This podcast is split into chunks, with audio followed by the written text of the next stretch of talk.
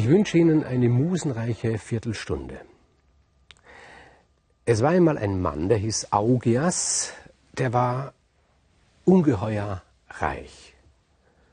Der Erwerb bedeutete ihm alles, aber der Besitz bedeutete ihm so gut wie gar nichts. Er besaß die größten Rinderherden weit und breit, aber er kümmerte sich nicht um die Tiere. Die Tiere verwahrlosten im Stall, aber auch auf den Feldern. Und warum kümmerte er sich nicht um die Tiere? Deshalb nicht, weil er neue Tiere besorgen wollte, weil er seine Herde immer vergrößern wollte. Wie gesagt, der Erwerb bedeutete ihm alles, der Besitz aber bedeutete ihm nichts. Einen merkwürdigen Charakter liefert uns hier die griechische Mythologie und ich bin der Meinung, wir treffen diesen Charakter auch heute noch an. Nun, der Augeas ließ sich einen großen Stall bauen. Den größten Stall, weil er dachte sich am einfachsten ist, dass man nicht die Rinder alle nur in einen Stall hineintreibe, dann brauche ich mich nicht weiter darum zu kümmern. Und das tat er auch nicht. Und dieser Stall, der verdreckte, der füllte sich mit dem Dung, dem Mist der Rinder. Und er verdreckte so sehr, dass er sprichwörtlich wurde. Man sagte, hier stinkt's wie in Augias Stall. Oder man sagte zu den Kindern, wenn du dein Zimmer nicht aufräumst, dann wird es da bald aussehen wie in Augias Stall. Es bildete sich sogar so etwas wie ein pädagogischer Tourismus. Das heißt, Leute kamen mit ihren Kindern, um sich Augias Stall anzusehen, so als warnendes Beispiel. Augias Stall, das war ungefähr das Grausigste, was die Welt zu bieten hatte. Und dann kam eines Tages Herakles.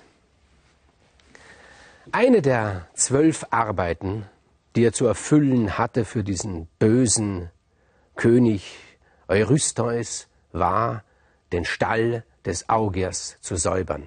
Das galt als eine Unmöglichkeit. Und damit es noch schwieriger wird, hat Eurystheus gesagt, du musst ihn an einem einzigen Tag säubern. Der arme Herakles weil er immer wieder von dem Wahn befallen wird, weil er seine Kinder getötet hat, musste er sich in die Frohen dieses Königs Eurystheus begeben. Und der hat sich immer neue Sachen ausgedacht, um den Herakles zu demütigen, unter anderem eben auch den Stall des Augias zu reinigen.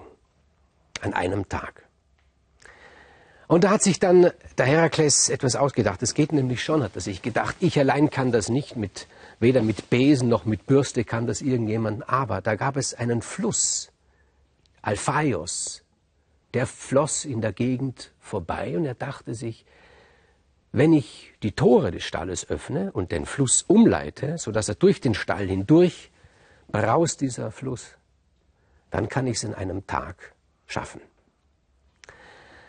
Aber dieser Fluss, der sträubte sich dagegen. Und er hatte einen Grund.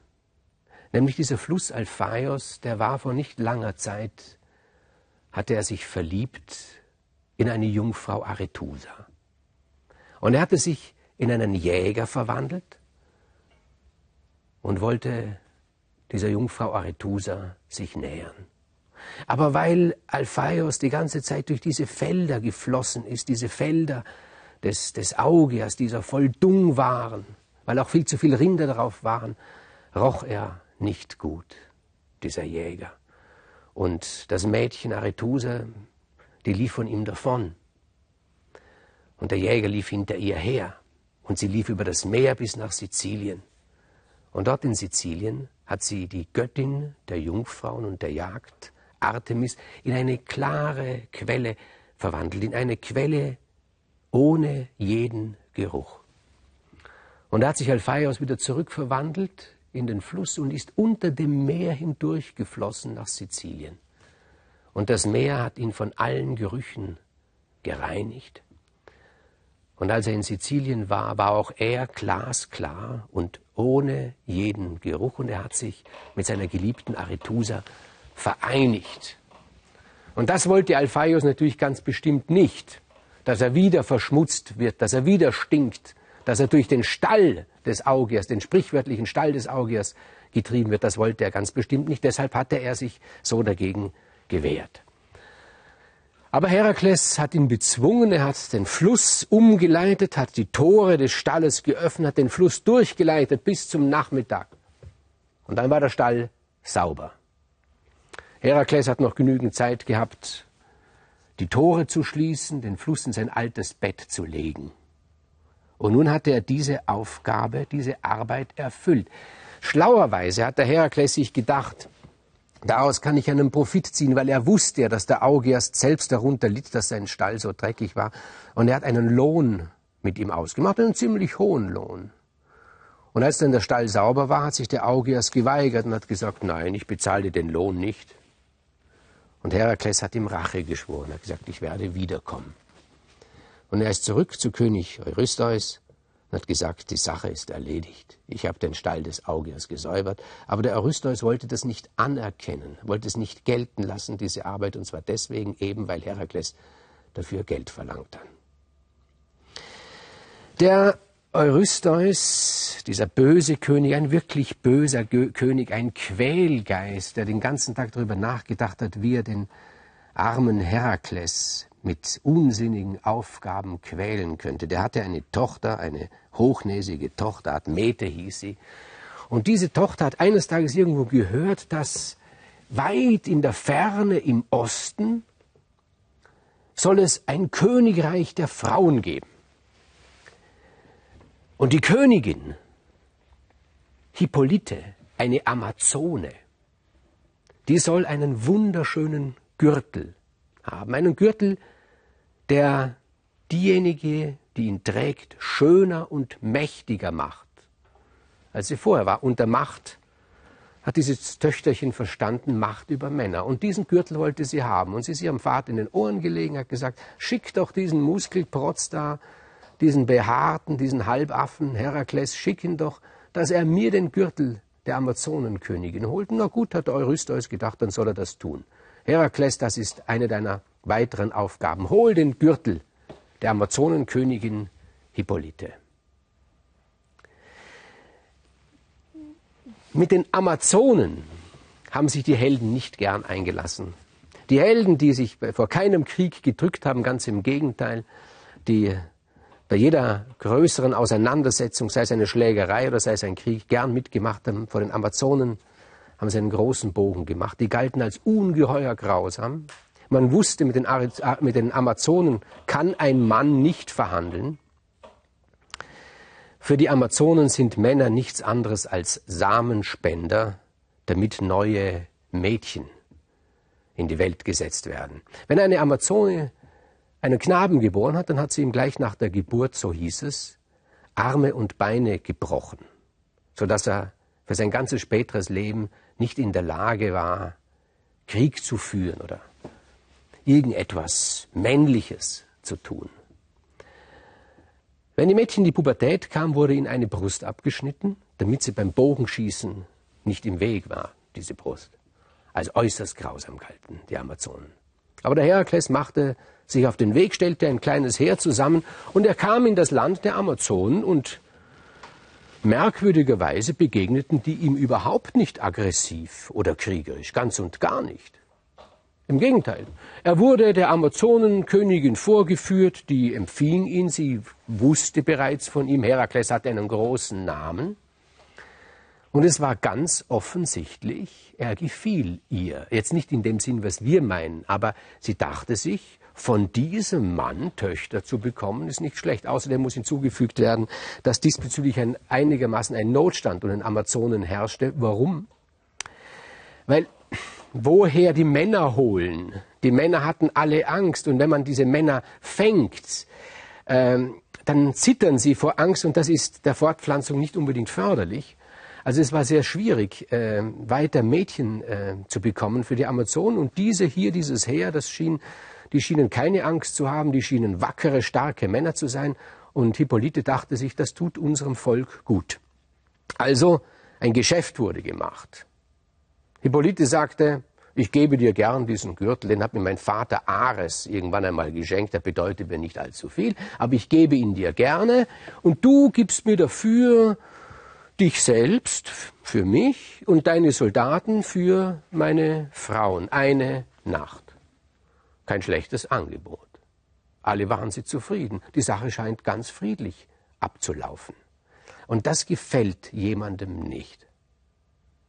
Oben im Olymp. Und wir vermuten wem. Nämlich der Göttermutter Hera, die ja die Erzfeindin des Herakles ist. Dass da irgendetwas abläuft, was gut abläuft, für den Herakles, das passt ihr nicht. Also hat sie sich verkleidet als eine alte Frau, ist in das Lager der Herakles äh, gegangen und hat ein Gerücht verbreitet. Sie hat gesagt, passt auf, das ist eine Finte der Amazonen. Die wollen euch nur ins Bett locken, damit ihr unbewaffnet seid, und dann werden sie euch töten. Und das hat Unfrieden geschafft.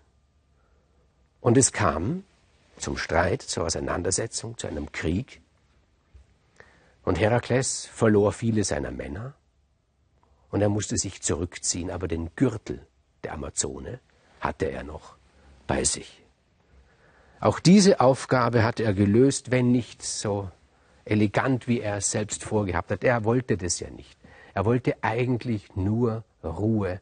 Er will Ruhe. Aber das Abenteuer lässt ihn nicht los.